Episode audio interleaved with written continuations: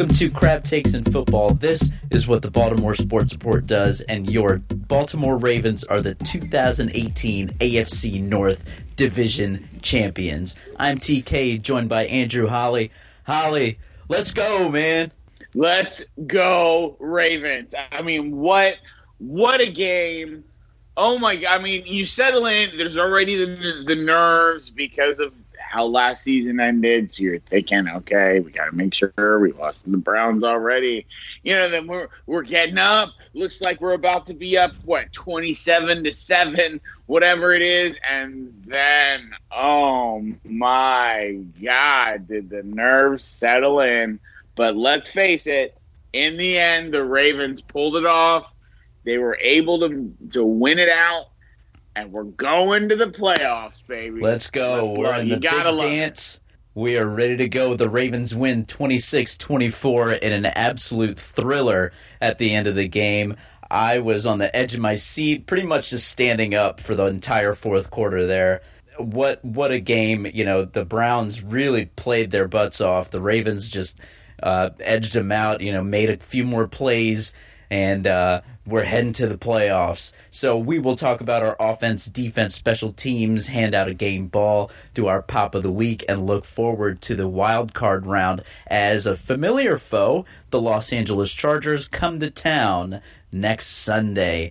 So, look, there's really only one thing to talk about on this offense, and it is 296 yards on the ground. What a performance by the running game.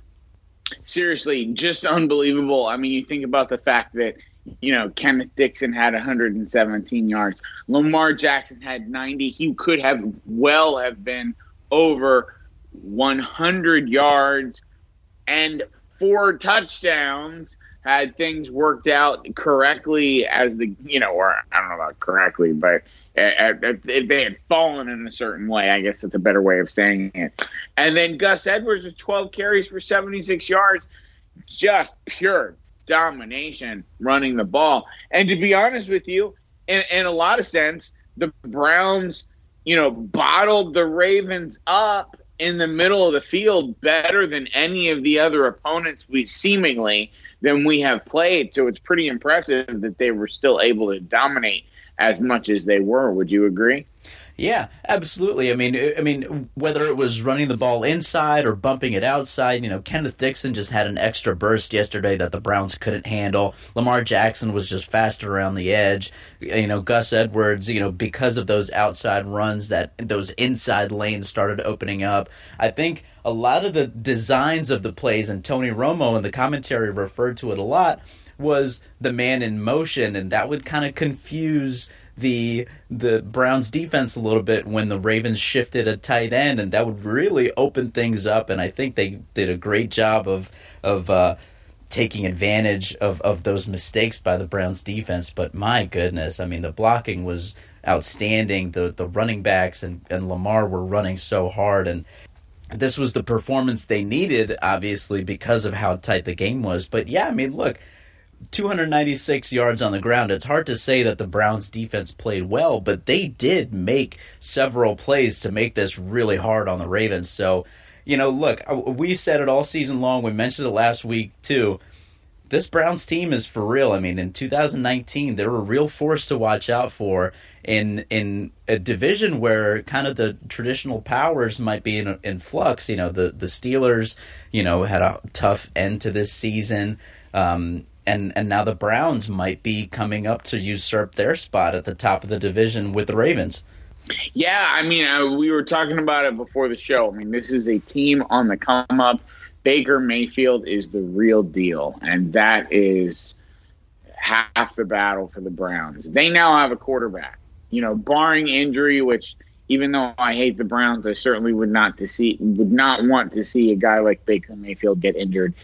We now have a Brett Favre-like guy in the division to go along with, you know, Ben Roethlisberger, which sucks, you know, because we've got a guy that, let's face it, look at his numbers yesterday, 376, 3 touchdowns. Sure, he had 3 picks, but watch out, they're real. I mean, they're making Breshad Perriman into a decent receiver, which sucked so bad in so many ways. And you'll still never tell me that that was actually a catch, but whatever.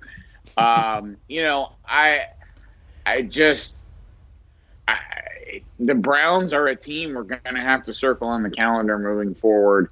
They're a team we got to watch out for. They don't need much. They've got a pretty good young defense, a team that's maturing. Give them one more draft and some free agency, which we all know they've got cap room. It's Ravens, Steelers, Browns in this division, and maybe Ravens, Browns, and if we're lucky, it's Ravens, Browns, and not just Browns in the division. Mm-hmm. They're going to start looking pretty good in the next few years. Yeah, for sure. I mean, so if we can talk about the guy that was picked 31 picks after Baker Mayfield, Lamar Jackson, in that throwing game, you know, he had 179 yards, you know, not, you know, his biggest day in the passing game, but again, it just seems like he makes the throws that he needs to make, you know, hitting Mark Andrews for a first down, Willie Snead for a first down in the run after the catch, Hayden Hurst with a big run after the catch in the second half there. I mean, look, he completed 14-24. Look, I mean, he is developing for sure. I think that him versus Baker Mayfield going forward is going to be some really, really exciting football. It really will be, because you've got that razzle-dazzle from both sides. You know, you've got – and it's different kinds of razzle-dazzle. You know, give Lamar some time. He may be able to carve up defenses just like Baker Mayfield is starting to do or has done all season as a rookie. You know, I mean, Lamar has it in him. We saw it in college. He still may need to adjust somewhat as a thrower in the NFL, but – he has not been poor. This has not been Kyle Bowler throwing a football in the NFL. And there are passes that were missed or passes that were dropped, you know, that very well could have been a lot more yardage for Lamar Jackson. You know, I mean, you think about it, he should have had over 130 yards potentially on the ground with 4 touchdowns. You know, mm-hmm. That's crazy as a quarterback. That's crazy. Along with almost 200 yards, that's you know, this is the Ravens are now running the Wildcat, except Ronnie Brown is Lamar Jackson and he's actually a quarterback. You know, that's basically what is happening right now with all the formations and everything that we want to do. Nobody knows what's going on, and it's working. Yeah, I mean, it, like you said, I mean, he's dangerous enough as a passer at this point. And, you know, he's going to get better, but he's dangerous enough right now in which, you know, he can throw the ball over the top of these linebackers over the middle that still helps open up a lot of the run game. So it kind of plays off of each other, and a lot of credit has to go to Marty Morningweg and Greg Roman for designing this offense. Yes. You know, I mean, they have done a fantastic job using all of the assets at their fingertips. You know, Kenneth Dixon coming back for this team after his injury has been a jolt. I mean, he averaged almost 10 yards a carry last night, and you know, he's just another guy that you can just hand the ball off to. He's got enough speed to get outside. He's got enough power to go through people. And you know, we'll talk about that a little bit later in our Pop of the Week. But, I mean, he's been a revelation. He had the same number of carries as Gus Edwards yesterday. And Gus Edwards has been the bell cow for the past several weeks. So now, all of a sudden, we have 2 guys that can hurt you either inside or outside, plus Lamar, who can keep the ball. So I give a ton of credit to Morningweg and Greg Roman. They have done an absolutely fantastic job getting this offense ready to head into the playoffs. They really have, and you said it perfectly. I mean, talk about the revelation that Kenneth Dixon has been. I mean, every week he's done something to make you go, damn. Mm-hmm. And this week especially, 12 carries for 117. I mean, you know, we didn't really see the fumbling issues aside from the over the top at the goal line. That was, you know, we didn't see the exchange issues as much, it seemed, as other games. So I don't know if that's totally being cleaned up, but at least that part of the running game appeared to be a little bit better. But yeah, Kenneth Dixon has been amazing. Gus Edwards has been amazing. And it's really what's going to be intriguing to me. You know, all during the broadcast yesterday, you're hearing Tony Romo and Jim Nantz almost talking about how the Ravens are almost creating this new system, you know, this new way of doing offense. Or not a new way, but, you know, doing it so much different than everyone else in the NFL. It's going to be interesting to me to see how does that change our draft philosophy, or does it? You know, and not in the sense that are we taking best player available. I'm sure that will always be the philosophy, but what are we looking for? Are we going to start looking for more guys like a Kyle Juszczyk, who can be that hybrid fullback / tight end? I mean, how great would he be in this offense right now? Mm-hmm. You know, thinking about somebody like a Juszczyk. So, you know, playing that Maxx Williams role, you know, probably a little bit better than Maxx Williams can. You know, getting someone, even though I like Patrick Ricard, and having that other fullback who's a little bit more talented, you know, adding a couple other running backs, even though we've got, you know, Kenneth Dixon and Gus Edwards, you know, changing some of the wide receivers around. You know, we're almost relying on Hurst and the Mandrews as our go-to guys, quote unquote. Those are the Crabtrees of the offense. You know, do we go with, you know, and Willie Snead in that same mold? You know, is sort of that middle of the field. If we keep Snead, you know, where do we go on the wide receiver position? You know, how do we build this team around Lamar Jackson, and do we keep this style of offense as we move forward, or are they going to try to go back to the pocket, you know, passer? Which, not saying that Lamar, I think he does look to throw before he runs. So there is some plan behind a lot of what they're doing. But, you know, this offense could change. I mean, they've got the offensive line. Hopefully they continue to build that some. But, you know, with what kind of offensive weapons that the front office will be looking toward at this draft, it'll be interesting to see where the Ravens go. You know what I mean?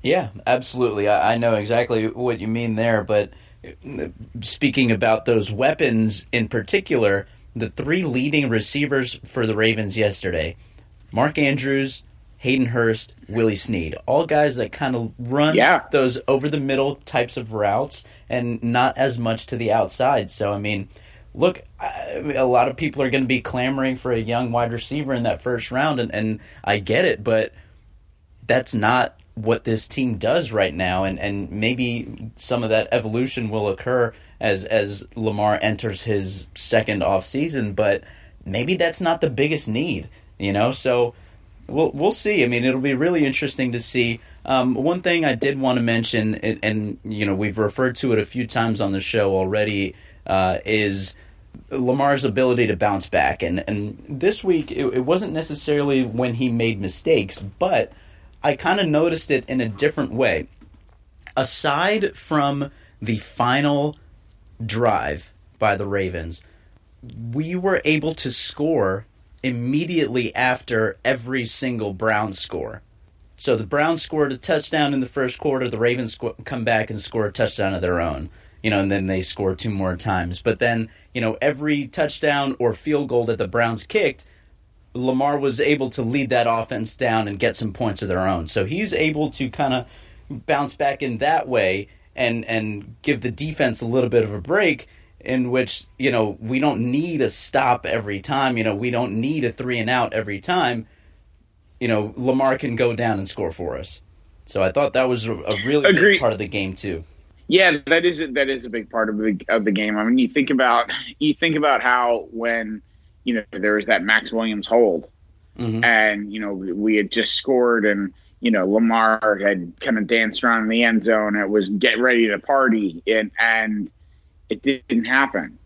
And then the Ravens were still able to get a field goal out of that drive.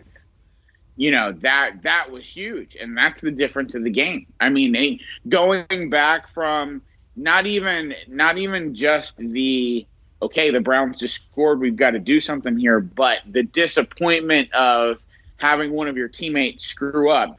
Then he comes back, was still able to get the team in position for Tucker to kick a field goal. So I think, you know, I'm right there with you. I mean, you know, there were times yesterday, I think in some respects, the Browns did some of the best of the teams we have faced with Lamar of containing him somewhat. I mean, it seems crazy because he still had good numbers, but there were moments where he was harassed, I think, a little bit more, where they had game planned fairly well against this offense. So to still see the Ravens perform the way they did and to still see Lamar be able to make plays the way he did is good to see, because I think it was a very good test for the Ravens.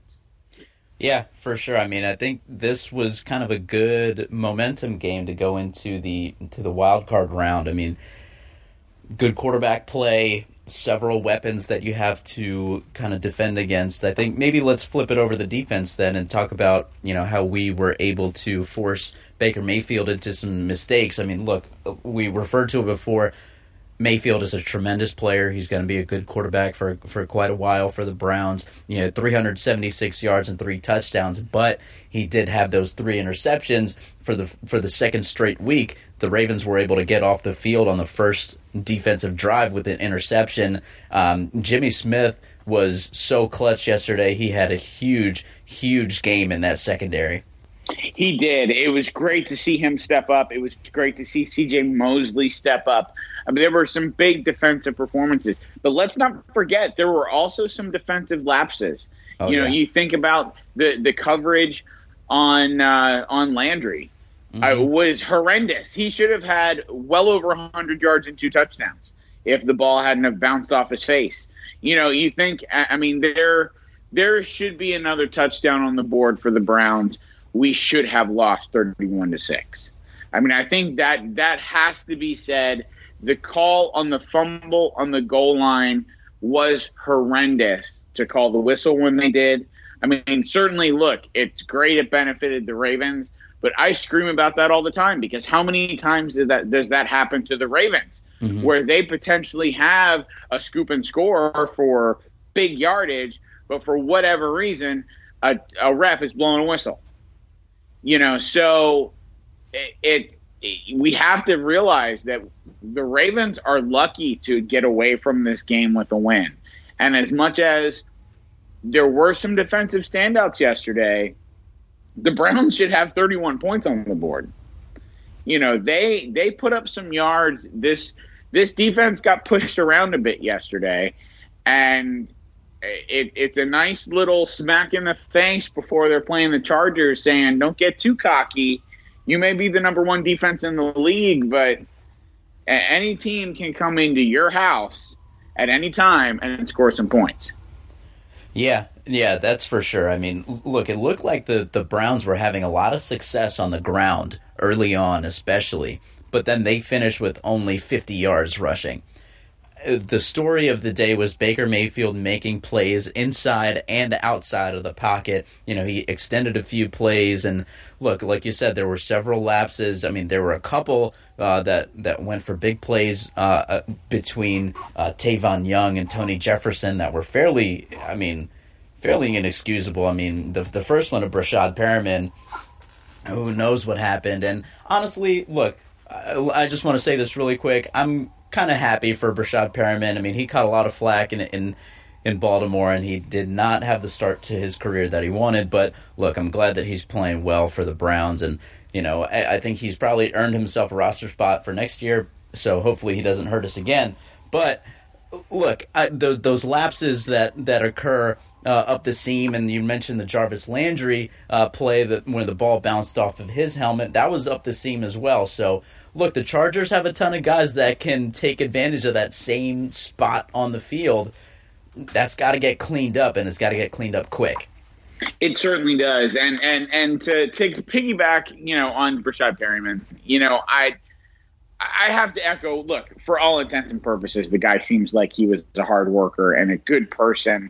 So, you know, hopefully now he'll be able to get some extra job security with the Browns. Maybe get some hair club for men, get his hairline straightened out. I mean, as another male pattern baldness sufferer, I never tried to go with the terrible, balding dreads as he did as a rookie, but hopefully he can improve his hair situation. And the other guy outside that kind of hurt the Ravens was the rookie Antonio Callaway. I mean, he had a really nice game too.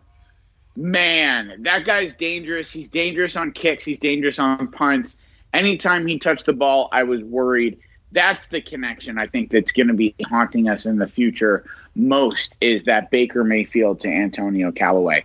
That's definitely one to watch. And Joku as well, I think, is going to be a player for them as they move forward. I mean, it's going to be a team.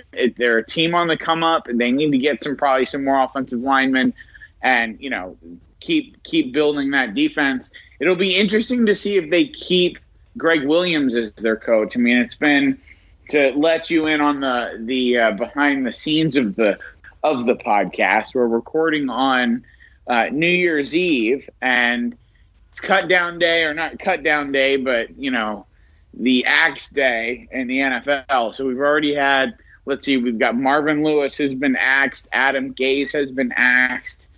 I don't know if Van Joseph in Denver has officially been axed yet, gone. But he's gone. Bowles is gone. There's a lot of guys getting fired. It'll be interesting to see if the Browns decide to keep Gregg Williams, because certainly since he's taken over, they've played better. Mm-hmm.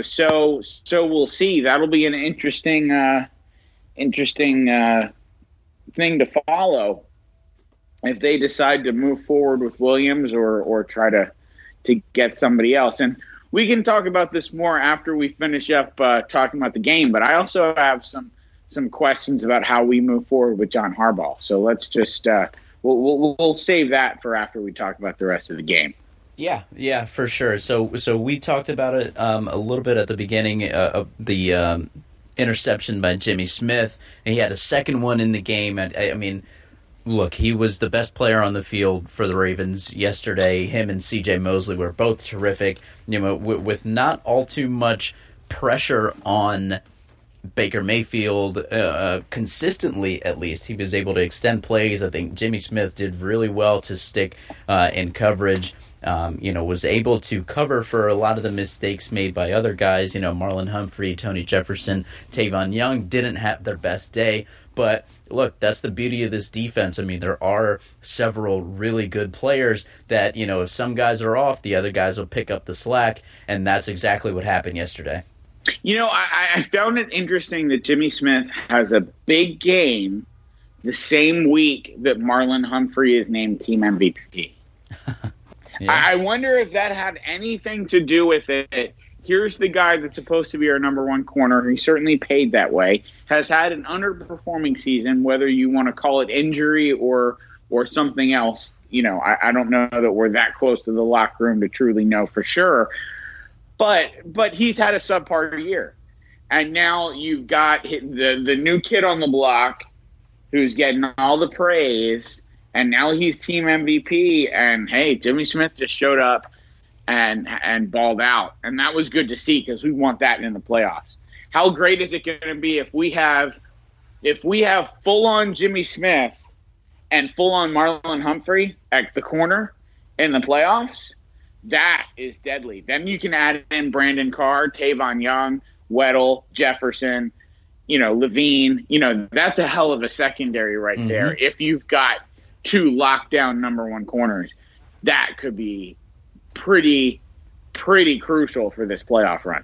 Yeah, absolutely. I expect Marlon Humphrey to bounce back. I mean, he's bounced back after that Kansas City game and played really well. I think he'll be back and play well against the Chargers too.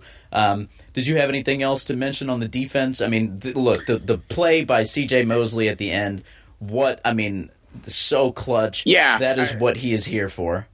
Agreed. I mean, both for Smith and for Mosley.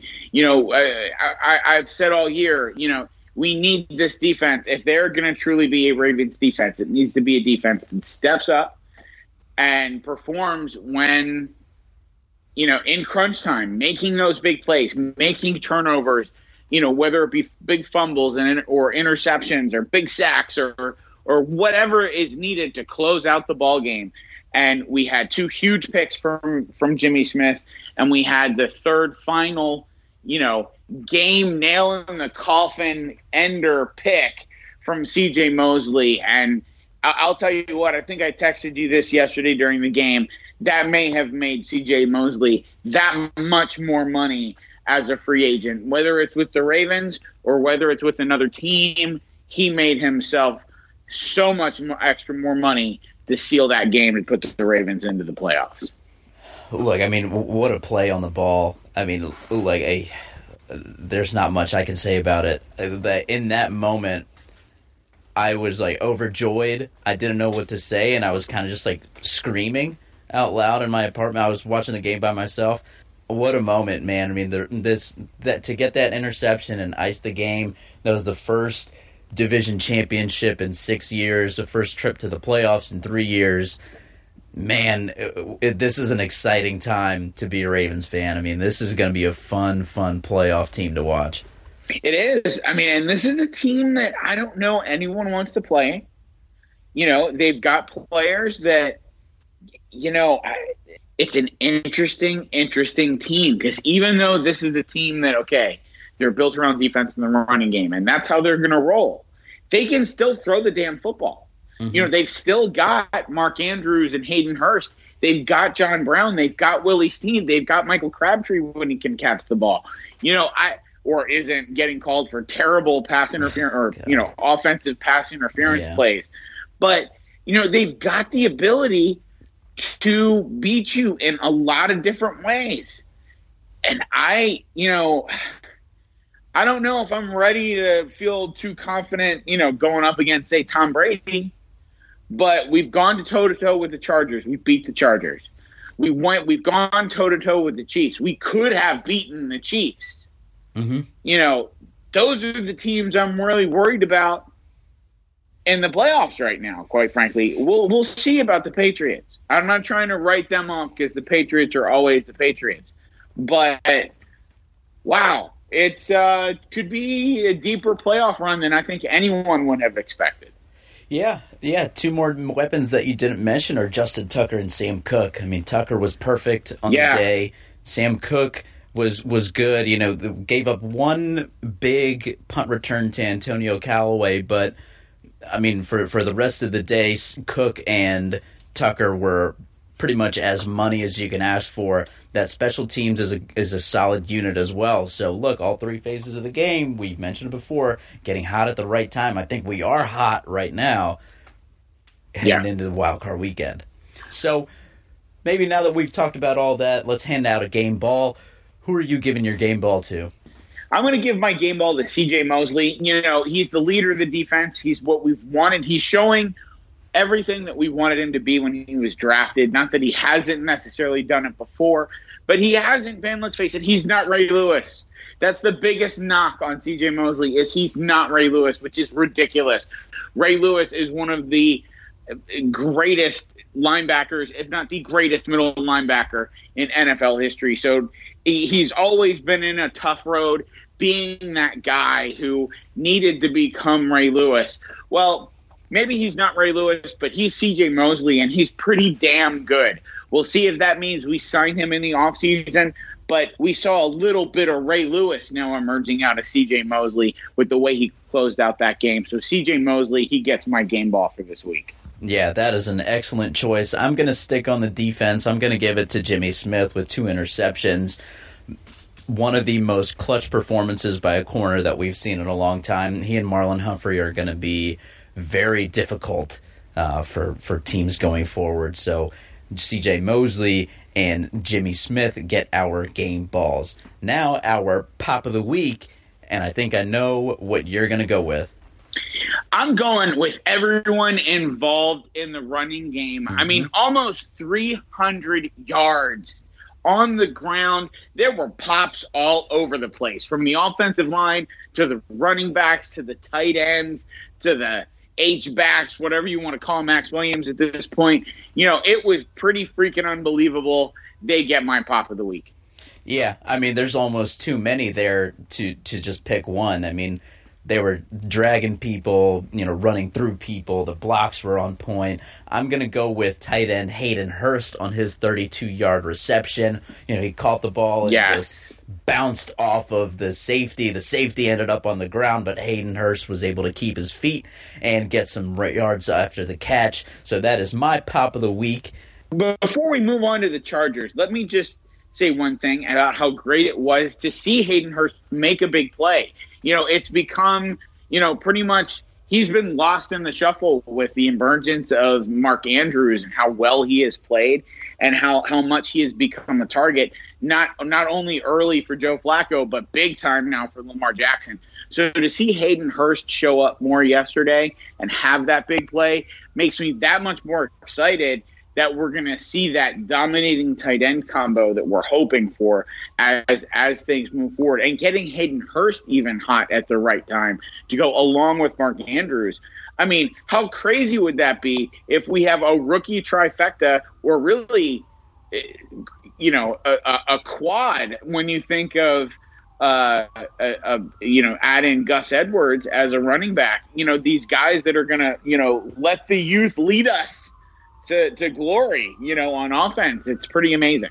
Add Orlando Brown on that offensive line to that. Yeah. I mean, that's quite a core there. So, I mean, look, it'll be fun to watch. So now let's move forward to Wild Card Weekend, the Ravens' first trip back to the playoffs in 3 years, our first home playoff game since 2012. Ray Lewis's last game in Baltimore, by the way. So the Chargers come to town. They are the first team to see Lamar Jackson in this offense twice. Does that concern you? It does. It does somewhat, you know, but I think I think in some respects I'm not as concerned about seeing the Chargers twice, and here's why. And this is going to sound strange because leading up to the Chargers game before, I waxed poetic about Phillip Rivers, worried a lot about Phillip Rivers, and not that I'm not worried about Phillip Rivers, but Phillip Rivers is a statue. We should be able to get to Phillip Rivers. The quarterbacks that I'm going to be most worried about against our defense are going to be the quarterbacks that can run around and make plays. The Baker Mayfields of the world, you know, the Ben Roethlisbergers, even Tom Brady somewhat because he's mobile within the pocket, you know, and of course the Patrick Mahomeses of the world that are going to run around and make plays. So in that sense, I'm not quite as worried because our defense so dominated the Chargers in that respect when we played them. So obviously, it's never easy to play a team the second time around. I'm not looking at this game to be as low scoring as it was, but I feel a little bit better, especially with Jimmy Smith and Marlon Humphrey both seemingly at the top of their game. Well, obviously Marlon Humphrey didn't have a great game, but still, he's team MVP. I feel like the Ravens are in a pretty good shot here against the Chargers. Yeah, no, I agree. And it's going to come to the defense again. I mean, they were on our bulletin board when we went into Los Angeles, and I think it's going to come down to that again. I mean, can that defense force Phillip Rivers into some tough decisions and some questionable throws like they did a few weeks ago? The key that I see as far as defending the Chargers is now Melvin Gordon's been back for a few weeks now, so he might be rounding back into form. You know, he had 10 carries for 42 yards against the Broncos, and look, I mean, we can just replay the same segment that we had a few weeks ago when we saw the Chargers the first time. They have a ton of weapons on offense. They have a good running defense. They have a good defense overall. This is not going to be an easy game at all. I mean, they're 12-4 for a reason. Maybe let's just get into our predictions now. So the Ravens are favored by 2.5 points at home. And, you know, we were kind of discussing this before we started recording, that if teams are even, then, you know, the home team gets a 3-point kind of cushion there in the betting game. But now, since it's only 2.5, that means that the Chargers are slightly favored overall. So Now, what do you think about that for the Chargers to come over to the East Coast? And maybe let's get your prediction too. Well, let's not forget that the Chargers won this year coming back in Arrowhead against the Chiefs. So playing in a hostile environment against a good team and coming out ahead, coming from behind to come out ahead is not anything that's foreign territory for the Chargers team. I think I want to still obviously believe in the Ravens. I think it's going to be close. I think it's going to be a little bit more high scoring than the last game. I think it's going to possibly be 27-20 to the Ravens. I think it may even be a situation where the Ravens sort of have to claw back at the end, and they're able to use their time of possession to run things down and close things out in the fourth quarter to get that 27-20 win. Gotcha. No, I like that a lot. I think the Ravens are going to win too, and just because of a lot of the reasons that we mentioned before. I mean, Jimmy Smith playing at a high level. I expect Marlon Humphrey to bounce back. I expect Tony Jefferson to bounce back.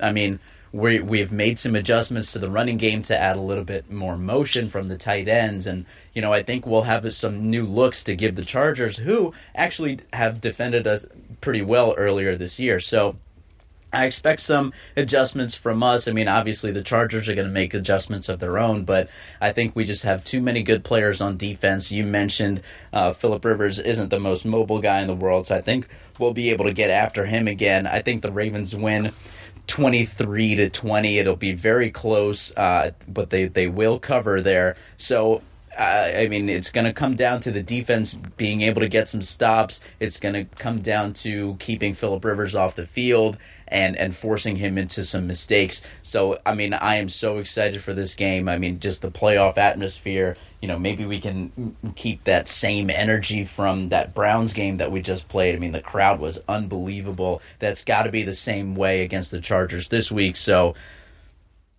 I'm just looking forward to it. I mean, I mean, it's going to be a tight one. I'm very nervous about it, but I think the Ravens can pull this one out too.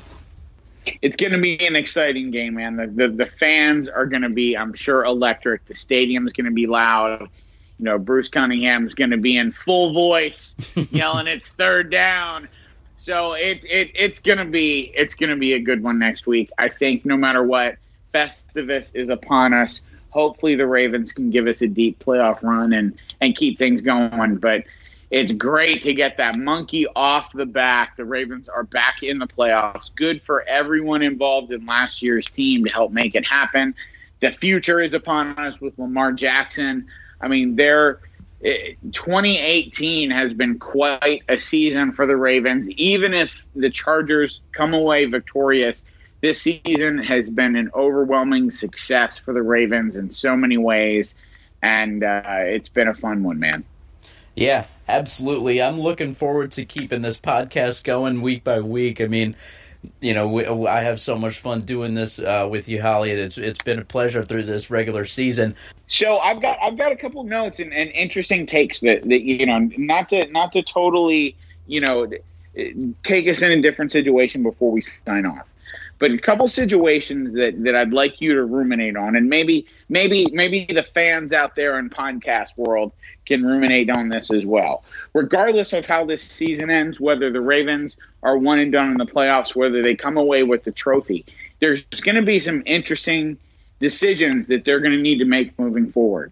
As we mentioned, today's axe day in the NFL. All these coaches are getting fired. What happens if the Ravens, even though they've come out and said, "Hey, we've picked up John Harbaugh's option for next season, and we're talking about a contract extension."